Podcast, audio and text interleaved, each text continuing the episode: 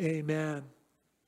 Well, every week, you know, I seek to hear from the Lord, to hear what He would have to say uh, to us through His Word, you know, but for the Sunday before or the Sunday that's just after the new year, I really try hard to press in and hear from the Lord to see if there's something special that He would speak to us as a church. You know, as we uh, enter into this new year, I, I try to take stock of where we're at as, as a church, where we've been. I try to take stock personally where I'm at, where I've been. You know, and I try to take time to consider where we are, where we've been in light of what the Lord's impressing upon my heart, where He wants to take us, where He wants to lead us. And as I started um, the book of Deuteronomy this last week in my personal devotions, you know, I really felt like the Lord had something to say uh, to us from this book as individuals and as a church. So this morning, I'm going to take a, we want to take a break from the study of Acts uh, that we are going through on Sunday mornings, and we just want to take a brief look at Deuteronomy chapter 1. So uh, I'll tell you this right now. You can open your Bibles to Deuteronomy chapter 1 but put your finger there and then turn over to Numbers chapter uh, 22. Uh, sorry, 14. So, um, you know, I really feel like the Lord would encourage us this morning by looking at the situation that was facing the children of Israel, right? The instructions and the encouragement given to them by God, and the lessons that uh, uh, you know, were to be learned and applied to their lives, right? The Hebrew title for Deuteronomy, translated into English, is the words. It comes from the first few words of Deuteronomy 1, verse 1, right? And it says, These are the words which Moses spake, spoke to all Israel. And so that's the Hebrew title, the words. The English title, Deuteronomy, it comes from Greek word, the Greek word which means the second law.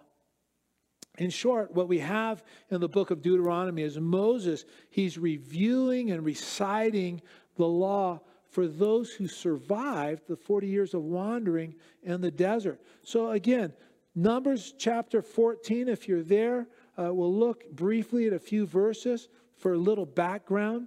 Uh, the Lord says, Numbers chapter 14, verse 22, He says, Because all these men who have seen my glory and the signs which I did in Egypt, in the wilderness, and have put me to the test now these 10 times, and have not heeded my voice, they certainly shall not see the land of which I swore to their fathers, nor shall any of those who reject me see it. And then he goes on in verse 29. He says, The carcasses, I, every time I read that, I laugh. The carcasses, the carcasses, the carcasses of you who have complained against me shall fall in this wilderness. All you who were numbered according to your entire number from 20 years old and above.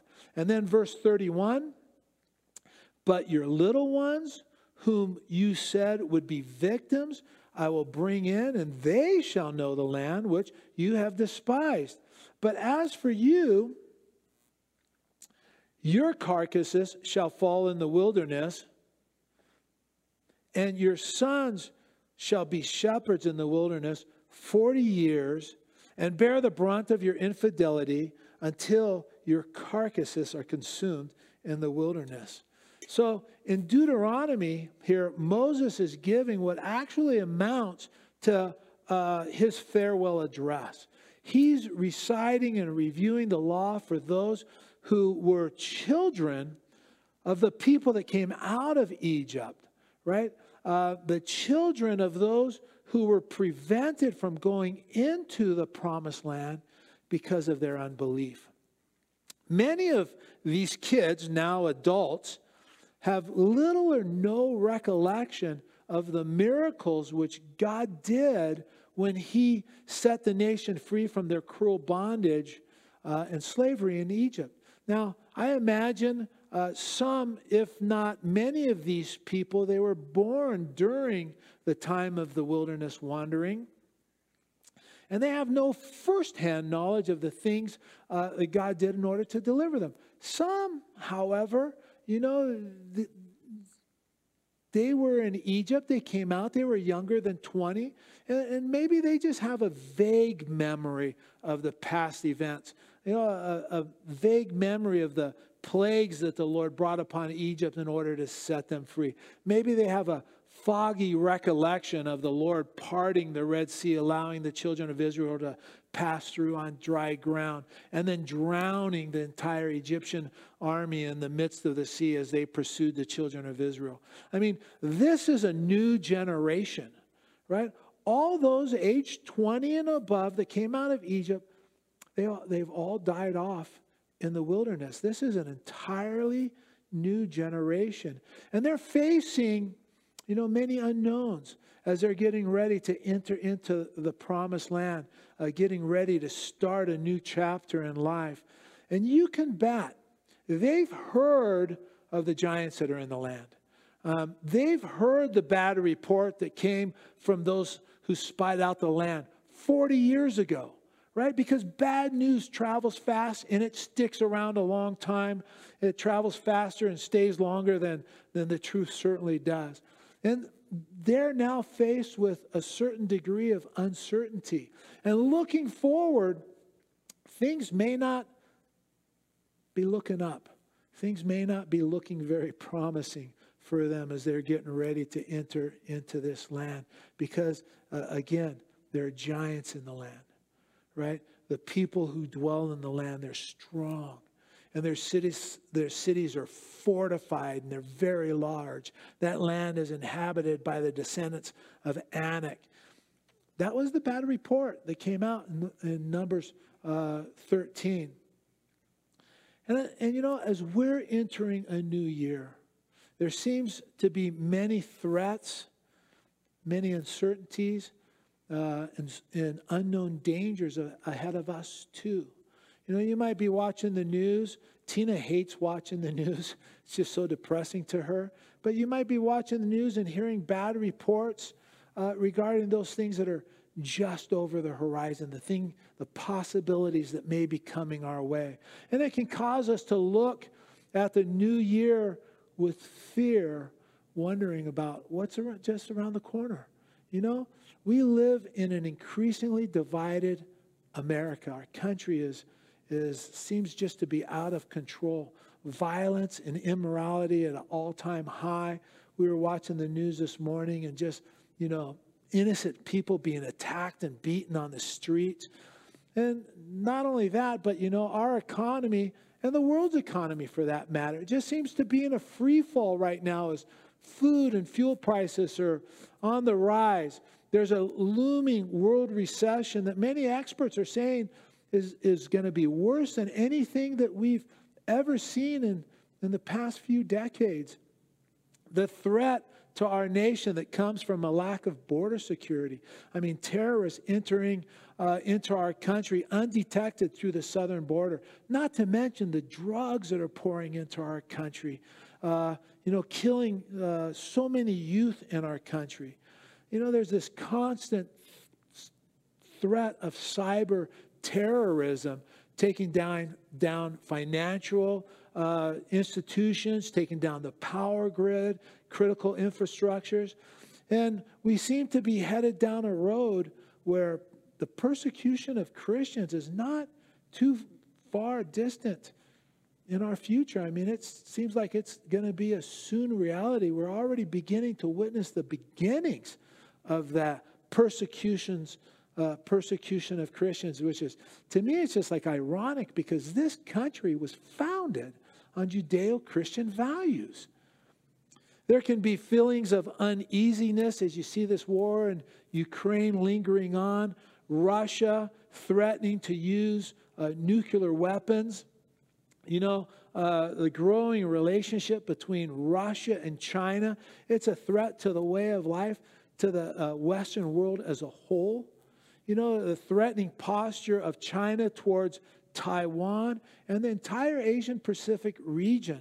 I mean, you watch the news. I mean, the big question is will China attack Taiwan in 2023? And not only does China pose a threat to the Asian Pacific region, they throw, pose a threat to life in our country also. China's engagement in intellectual property theft, uh, the threat of identity theft as China mines uh, data gathered through uh, certain mediums like TikTok. You know, there are also growing tensions in the world between India and China. There's, there's even growing concern over Iran acquiring uh, a nuclear weapon and using it to wipe Israel off the face of the map. There's a threat of Turkey flexing its muscles, trying to grab one or more uh, of the islands, the Greek islands in the Aegean Sea. I mean, the list of, of looming disasters and rising conflicts. You know, it just goes on and on and on. And I think that we can look at all these giant problems in our country and in the world and feel like we're not going to survive. I mean, what is going to happen? So we want to see in the book of Deuteronomy, what we see in the book of Deuteronomy is Moses, he's reciting and reviewing the law uh, for this new generation uh, of Israel while they're camped on the east side of the Jordan River, just opposite of Jericho, just prior to crossing the river and going into the promised land to possess it. Crossing the, the river represents this new chapter in their lives with many unknown situations and circumstances ahead. Like I said, you know, very similar to what we face, I think, as we enter into new year. And it's good for each new generation and those of us of a previous generation to be reminded of fundamental, foundational truths, to receive instruction again, to re receive instruction that maybe we're, we're already familiar with, but we've forgotten. And that's what Moses is doing. He's reciting the law, he's reviewing the law for them. God wants our foundations to be secure, to be firm and steadfast. So it never hurts to hear again the basic truths of living with the Lord and walking with Him. Up to now, uh, the nation of Israel, they were pilgrims uh, without a land of their own. But now they're about to enter into the promised land and not only are there unknowns ahead, but there are also battles that are going to have to be fought. And Moses addresses the nation in order to encourage them to believe and obey God so that God would be able to pour out his blessing upon them. You know, he reminds them of their past in order to prepare them to go forward and face the future. And you know, the best way to prepare for the battles ahead is for us to remember what the Lord has done for us in the past. So Moses, he shared God's heart for the people. Not only did Moses want the people to possess the land that God was giving them, but he wanted them to keep it. He wanted them to be able to possess it throughout their generations. And Knowing the dangers and pitfalls that lie ahead, Moses, under the inspiration of the Holy Spirit, warns them of the dangers that they'll be facing. But he also shows them very clearly the way to overcome the unseen dangers ahead. And it's to believe in God. It's to believe in his promises. It's to believe that God is able to perform that which he has promised. Right? You might find it interesting to know the theme of this Old Testament book, the theme of Deuteronomy, is love and obedience. Right? The word love appears 22 times in this book. The, the book of Deuteronomy teaches us that man's response to the love of God should be obedience. You know, one of the great lessons uh, found within the pages of this book is that blessings come when our heart is right, right? In order to possess and enjoy all the promises that God has made for us, our hearts need to be filled with a love for God and a love for His Word. So now, if you will, turn with me to the book of Deuteronomy and we'll begin our study this morning. Deuteronomy 1, verse 1 These are the words which Moses spoke to all Israel on this side of the Jordan in the wilderness, in the plain opposite Suph, between Paran, Tophel, uh, Laban, Hazeroth, and Dizahab. Uh, it is 11 days' journey from Horeb by way of Mount Seir to Kadesh Barnea. So the Lord led the people of Israel out of Egypt and into the desert. And their journey to the promised land should have only taken 11 days. But because of their unbelief, repeated complaints and murmurings, they failed to enter into the promised land and spent the, the last 40 years wandering in the desert. Now, what I glean from this is that there's a legitimate wilderness experience in our walks with the Lord. There are times that the Lord will lead us into situations where uh, it requires us to trust in Him. It'll require us to wait on Him. It, it requires us to rely on Him for His provision, for His direction, for His protection. But if we fail to believe Him and obey Him in that situation, well, that failure can lead us into prolonged wilderness experiences. Something that's not what God intended for any of us. He didn't want that for us. And it's just those wilderness experiences are simply just wasted time. During the time uh, of wandering in the wilderness as a result of the unbelief and disobedience of Israel, we learn in the book of uh, Numbers, there was no growth to the nation. Actually, they decreased in numbers. During our times of unbelief and disobedience, there's no growth in our spiritual walks with the Lord either.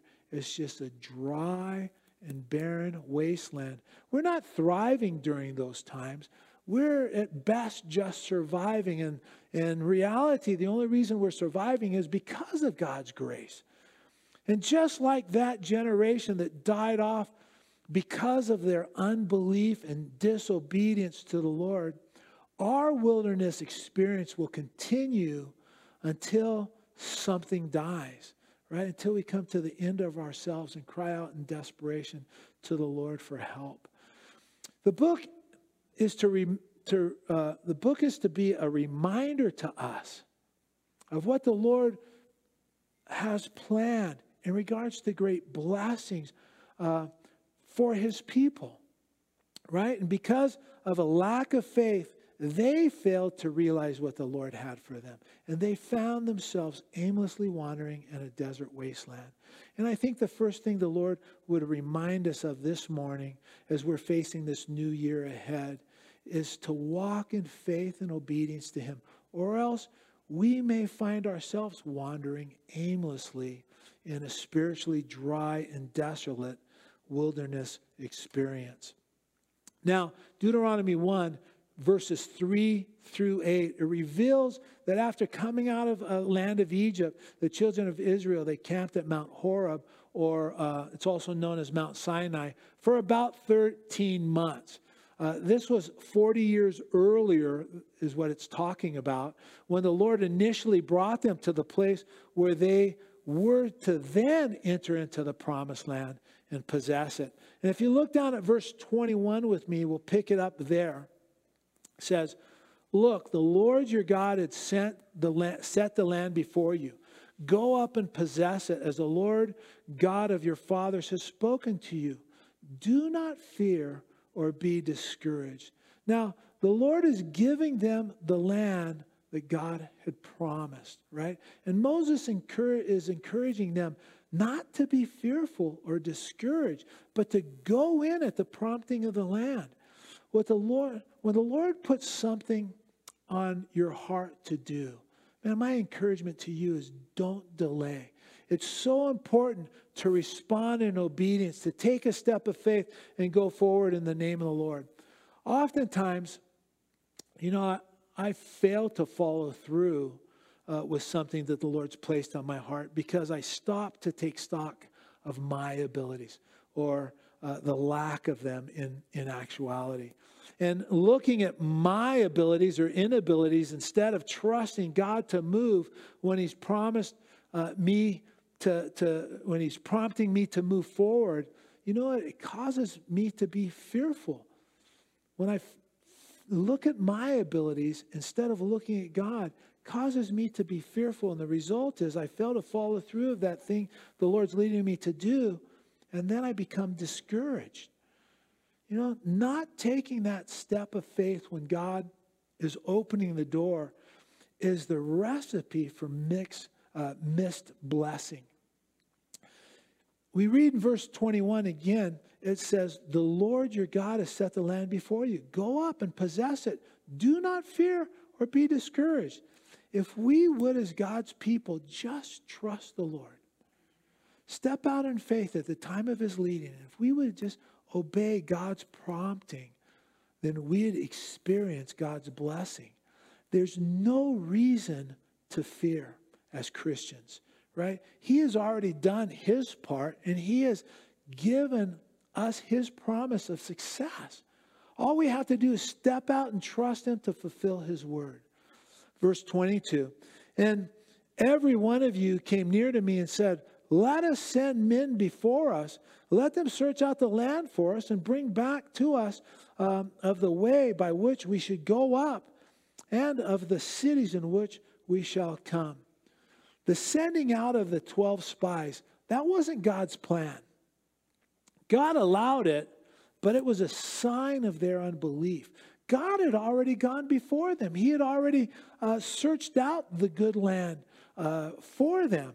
But they wanted to send spies into the land. They wanted to check it out for themselves because they were unsure. They were fearful. They were fearful because of unbelief, right? They wanted to see for themselves what was ahead. So they sent out the 12 spies to spy out the land. And when the spies returned, the people listened to the majority report. 10 out of the 12 spies brought back the bad report. You know, they went with the majority, the nation of Israel went with the majority opinion, even after Caleb and Joshua confirmed God's report of the land, his, his good report. When what you see frequently in the Bible is that the majority is often wrong. Jesus said, Matthew 7 13, enter by the narrow gate, for wide is the gate and broad is the way that leads to destruction, and there are many who go in by it. As believers, we're not to be influenced by the majority. The majority is so often the case wrong. They're heading in the wrong direction. We're to be influenced by the Word of God and the prompting of His Holy Spirit, which, by the way, will never be in opposition to the Word. And in verse 26, Moses clearly says their unbelief is rebellion. Verse 26 Nevertheless, you would not go up, but rebelled against the command of the Lord your God. And that unbelief, that rebellion led them to bring a, a harsh accusation against God. Verse 27. And you complained in your tents and said, Because the Lord hates us. He's brought us out of the land of Egypt to deliver us into the hands of the Amorites to destroy us. I see this as a really severe warning to each of us. Their unbelief caused them um, to say that God wasn't a good God after all that he wasn't a loving God. He brought them out uh, to the desert in order to destroy them. Despite God's marvelous works in their lives, their deliverance from uh, Egypt, despite his miraculous protection in destroying the entire Egyptian army, despite his wonderful provision for them up to that point, despite all the promised blessings ahead, they refused to enter into the land because of the fear of giants that were there. And their unbelief led them to bring a charge against God. Our unbelief will lead us to do exactly the same thing. You know what? When things aren't going our way, you know what? We'll be tempted to say, God must not be very loving. Because if God was a loving God, he would do this or that. What we need to say in, in every situation is, Lord, I'm going to trust you in this situation, knowing that you're more than good. You've never let me down in the past and have always provided me for me. So I'm going to trust in you no matter what lies ahead. Verse 29, Moses, he's, he's speaking. He says, Then I said to you, do not be terrified or afraid of them.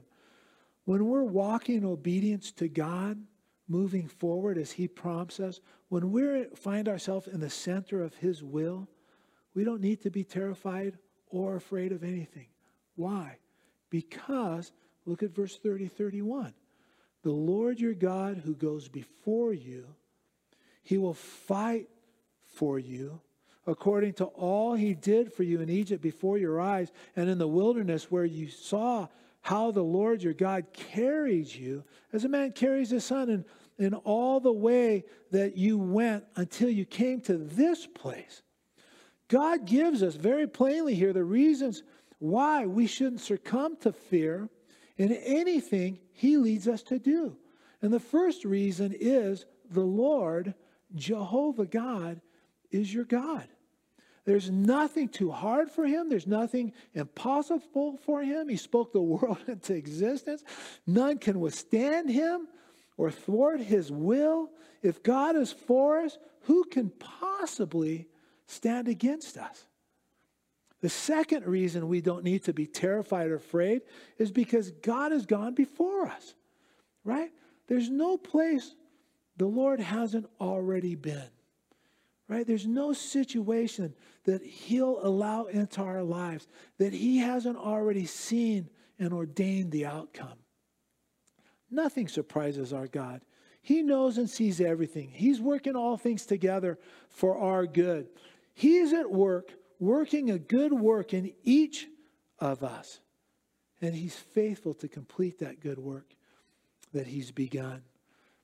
And much of that good work, if not all of it, much of that good work is to conform us into the image of his son. Whatever the Lord leads us into, whatever he's prompting us to do, is for our good, making us more like Jesus in every way. The third reason we don't need to be terrified or afraid is because God is he's fighting for us. Throughout the Bible, you read that the battle is the Lord's. And we're to just stand still and see the victory that the Lord will win for us. You know, the problem I find, the problem arises when I, I try to take that, that fight on, you know, in, in my own strength.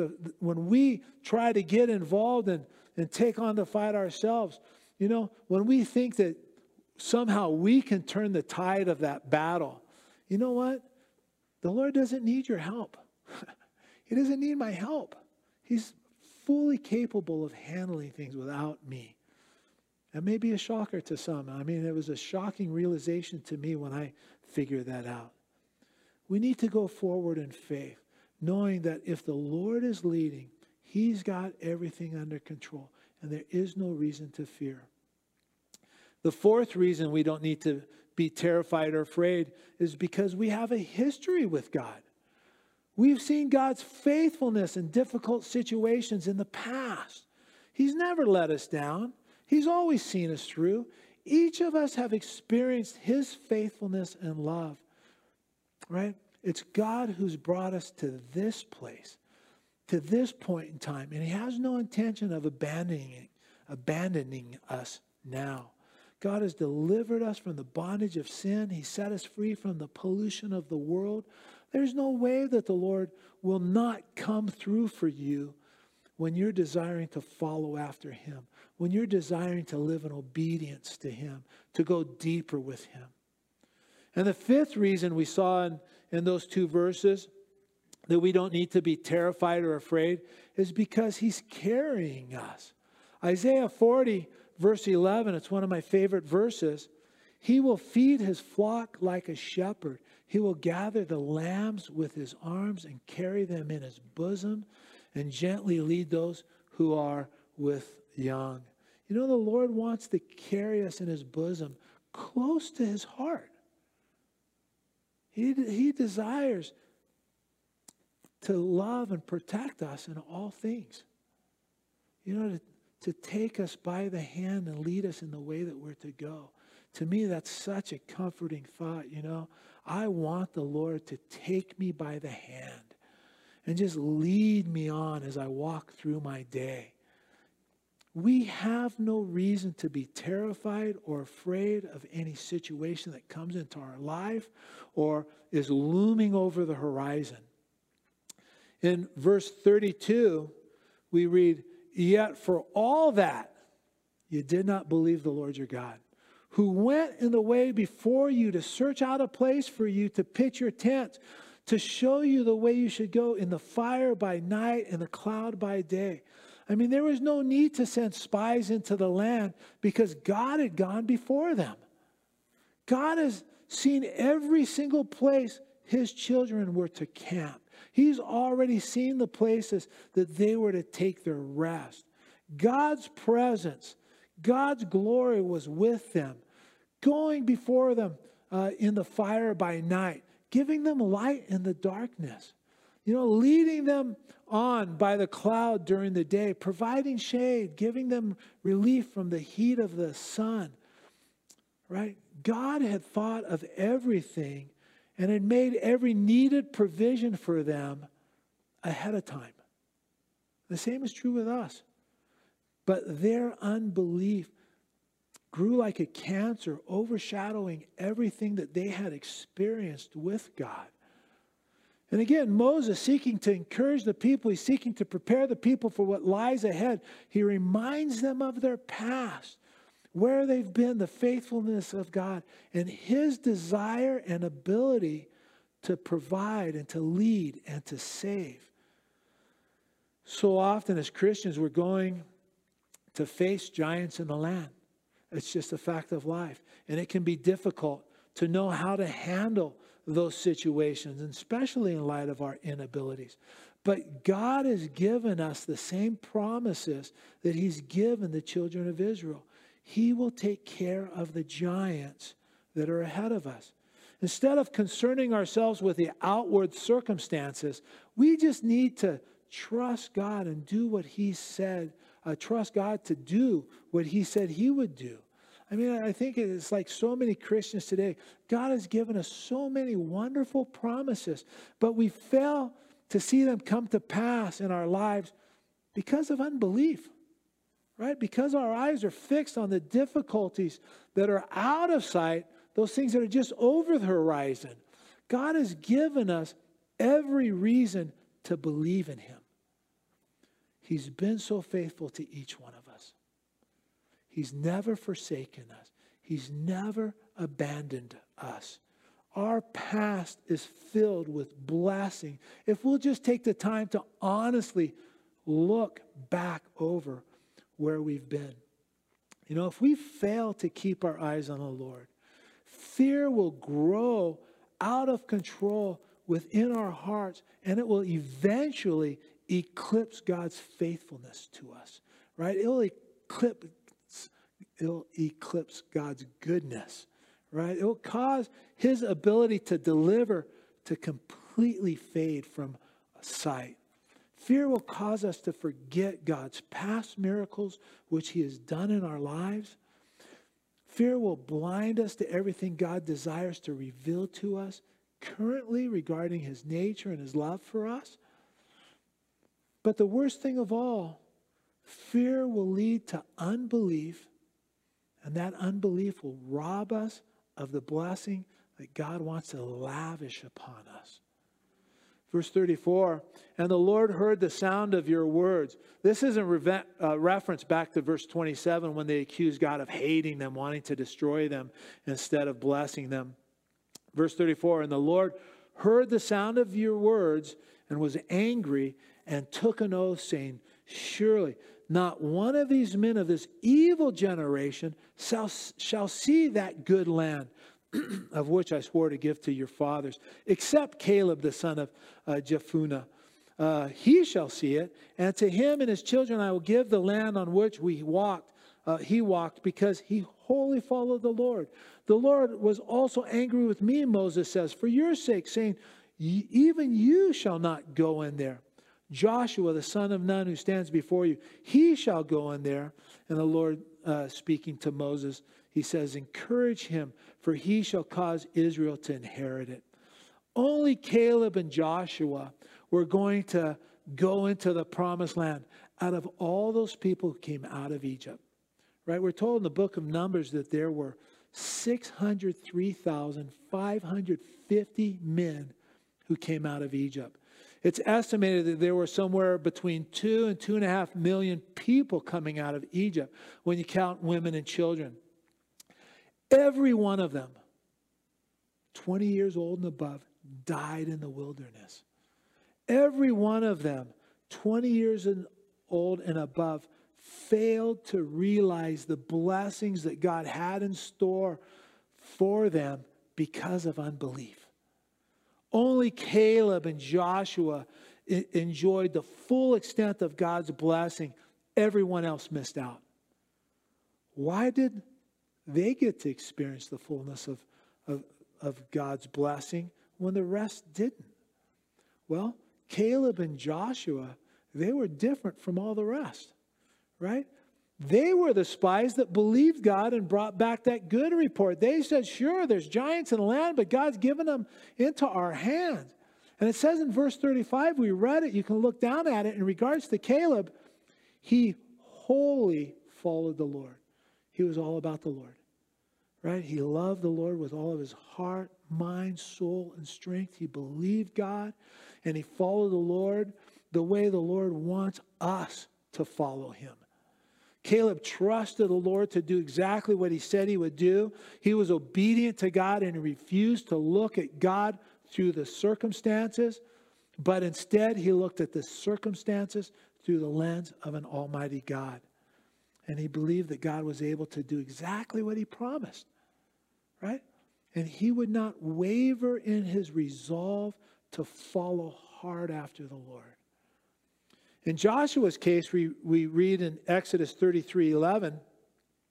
So the Lord spoke to the, Moses face to face as a man speaks to his friend, and he would return to the camp. But his servant Joshua, the son of Nun, a young man, did not depart from the tabernacle. Joshua, he couldn't get enough of the Lord.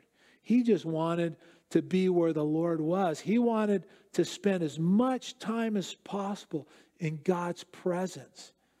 And Joshua's desire to know the Lord was rewarded by God using him in greater ways. Joshua ended up leading the, the uh, people into the promised land to inherit it as God promised.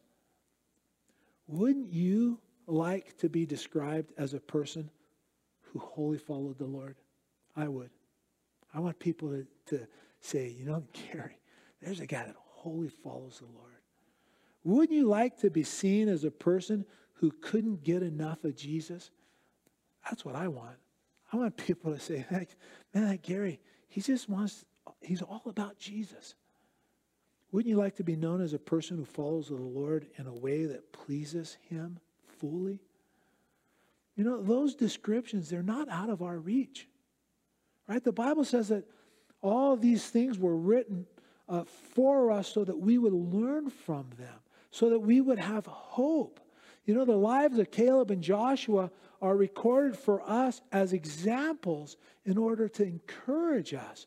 All the men and women of the Old Testament, right, were men and women of like nature, right? They were not more able to live a life of faith, wholly following God, going deeper with Him than we are they, they just made the choice to seek after God with all their heart. And, and they followed through with that desire. And again, they were determined and unwavering in their resolve to just believe God. And in verse 39, it says, Moreover, your little ones and your children, who you say will be victims, who today have no knowledge of good and evil, they shall go in To them I will give it, and they shall possess it. But as for you, turn and take your journey into a wilderness by the way of the Red Sea. Again, Moses is reminding them of what happened 40 years earlier. You know, the result of their unbelief was that they were not able to receive God's promised blessings, right? And the principle that we see in the Bible, it's more evident in the New Testament than it is in the Old, but it's, it's there too. But the principle that we see in the Bible is our faith determines our outcome. Over and over again, you see it. You know, we see Jesus saying to many of those people that came to him for healing, Your faith has made you well. As you have believed, so let it be done to you. According to your faith, let it be to you. Jesus said to the Syrophoenician woman who, who came to him for her daughter that was demon possessed, He said, Oh, woman, great is your faith. Let it be to you as you desire. God is so willing to do so very much more in the lives of people who believe in his ability to work on their behalf. But he's only going to go as far as we allow him to go. And sadly, our unbelief and lack of faith, that's the limiting factor. When we exercise faith in the Lord, he sees it and it deeply pleases him. And when we speak words of unbelief, you know, God can't do this. God's not willing to do this or that or whatever. You know what? He hears it. He hears it, and the result is wasted time wandering through life in a dry and barren wilderness. You know, the blessings of God are for those who take God at His word, who step out in faith to possess the promises that He's made. It's exactly what Caleb and Joshua did. And Moses continues the history lesson, verse 41. He says, Then you answered and said to me, We have sinned against the Lord. We will go up and fight, just as the Lord our God commanded us. And when every one of you girded on his weapon for war, you were all ready to go up. Uh, you were ready to go up into the mountain. And the Lord said to me, Tell them, do not go up nor fight for I am not among you, lest you be defeated before your enemies. So I spoke to you, yet you would not listen, but rebelled against the command of the Lord and presumptuously went up into the mountain. The people who rebelled against the Lord, the ones who brought this charge, this harsh accusation against the Lord, they weren't repentant here, right? They were just sorry because now they're in a bigger mess than what they were in before. Well, how do you how, how can you say that, Gary? How do you know that they weren't repentant? Because they refused to listen to what the Lord was telling them now. He was telling them not to go. And, and, and they're going to go. They're determined to go. It's just another act of rebellion. Presumption is a false faith, right? It's sin masquerading as faith. They failed to obey God when he told them not to go into the land to possess it. And after they heard the judgment of God, they tried to go in to take it without him. Presuming upon the Lord makes it look like you're acting in obedience. But in reality, it's just you moving forward when the Lord hasn't directed you to move. It's nothing more than moving forward in your own strength and your own wisdom.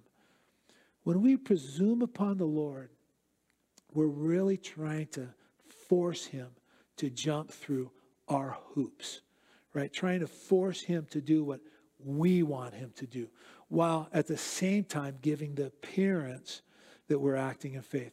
I mean, it's just hypocrisy. There's a fine line between faith and presumption. Well, how, how can we tell which is which? When God puts something on your heart, especially when it seems impossible. Right? Take a step of faith uh, in obedience to Him. But you got to listen and, and please understand.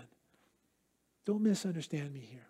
I don't believe in blind faith. I just don't believe it. When God puts something on your heart, especially when it seems impossible, He's going to confirm it to you through, you know, a godly friend, a wise counselor that He's placed in your life. He's going to confirm it to you as you pray and seek His face. You know, then, that's when then you should take the step of faith, trusting Him, trusting God that He's going to, going to do it. Presumption is when you want something, and without any prayer, you know, or a meaningful prayer, uh, without any wise counsel, you just move forward. Sometimes even removing barriers, uh, blowing through roadblocks, climbing over obstacles that God has placed in your path. And He's placed them there because He's not in that thing that you're trying to accomplish. He's placed them there for your protection. Verse 44 And the Amorites who dwell in the, that mountain came out against you and chased you as bees do and drove you back from Seir to Hormah. Then you returned and wept before the Lord, but the Lord wouldn't, would not listen to your voices nor give ear to you. So you remained in Kadesh many days according to the, the days that you spent there. You know, I think this chapter applies to us in a very real way. We're faced with hard times. You know, uh, We've been we've faced hard times in the past and we're going to face difficulties in the future. You know what? Being a Christian doesn't exempt us from, you know, struggles and trials. Uh, but despite what the future may look like, we have no reason for unbelief. We are abs- we have absolutely no reason at all to succumb to unbelief. And unbelief will only lead to terror and fear. As we enter uh, this new year, I think the Lord would encourage us that there are many blessings ahead of us. We have a history with God, right? He has been and will continue to be faithful to each one of us. We're secure in the hands of the Lord, and we have no need to be fearful of anything that lies ahead or is over that horizon. Uh, the economy, um, threats, you know, from foreign powers, uh, we have no need to fear. And I think that the Lord would have us remember all the many ways that He has met our needs in the past so that we would be better equipped to face the future. He's the one who's able to slay the giants that are before us. And what we need to do is just walk by faith and not by sight. We serve a God who is more than able to fulfill his promises to us. In fact, we've seen his hand moving and guiding and protecting and blessing in our past. Yeah? Any fear or unbelief that we allow into our hearts, in light of all that we know, in light of all that we've experienced with God, is really, if, if I could be so bold, I mean, it's unreasonable, it's inexcusable. Our great God and Savior is master of all circumstances and sufficient for every emergency. The wind and the waves obey him. Demons flee before him. Disease and death are destroyed when he appears. Nothing can withstand his power. He has all authority in heaven and earth. And a wonderful and the wonderful thing for us to remember is that He is our great God and Savior. He is our Redeemer. Right? We can trust Him who invites us to cast every care upon Him because He cares for us. Right? Difficulties are just opportunities for Him to display His power in our lives. Emergencies give us the privilege of proving His love and willingness to care for us as we abide in His grace and we rely on Him to fight for us. You know, life can often seem like a wilderness filled with giants, filled with dangers. But the truth is that God is not only for us, but He's gone before us. He's prepared the way for us. And it's up to us, right? We can choose to trust Him no matter what comes our way. And that kind of faith blesses God. You know, let's choose to be a people of great faith.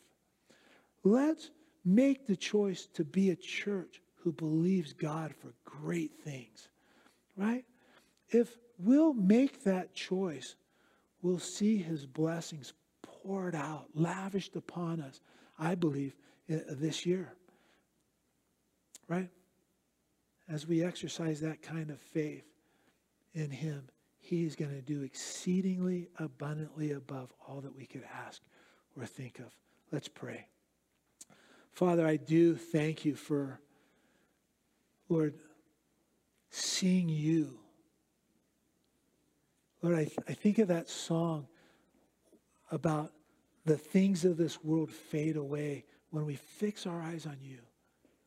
Lord, understanding that nothing can come into our life, no dangers, no, no threats, nothing can come into our lives that you haven't already ordained for our good. And Lord, as we are faced with the challenge today to commit this year to exercising faith in you and believing in you, no matter what the enemy would throw at us, no matter what the world would bring to us, to just believe you that you are good, that you are great, able, wonderful, Lord, worthy of our praise. Lord, help us to make that choice. Help us to live that choice, to be wholly following after you with all our heart, soul, mind, and strength. To just want to be in your presence, just to be where you are, Lord. I pray, would you work that in each one of us individually? Would you work that in each one of us as a couple and a family? Would you work that in, in us as a church, as Calvary Chapel Truckee? May we be known as those people who believe God for great things, expect God to do great things, and are willing to attempt to do uh, great things for God. Lord, work it in us. We ask it in your name, Jesus. Amen.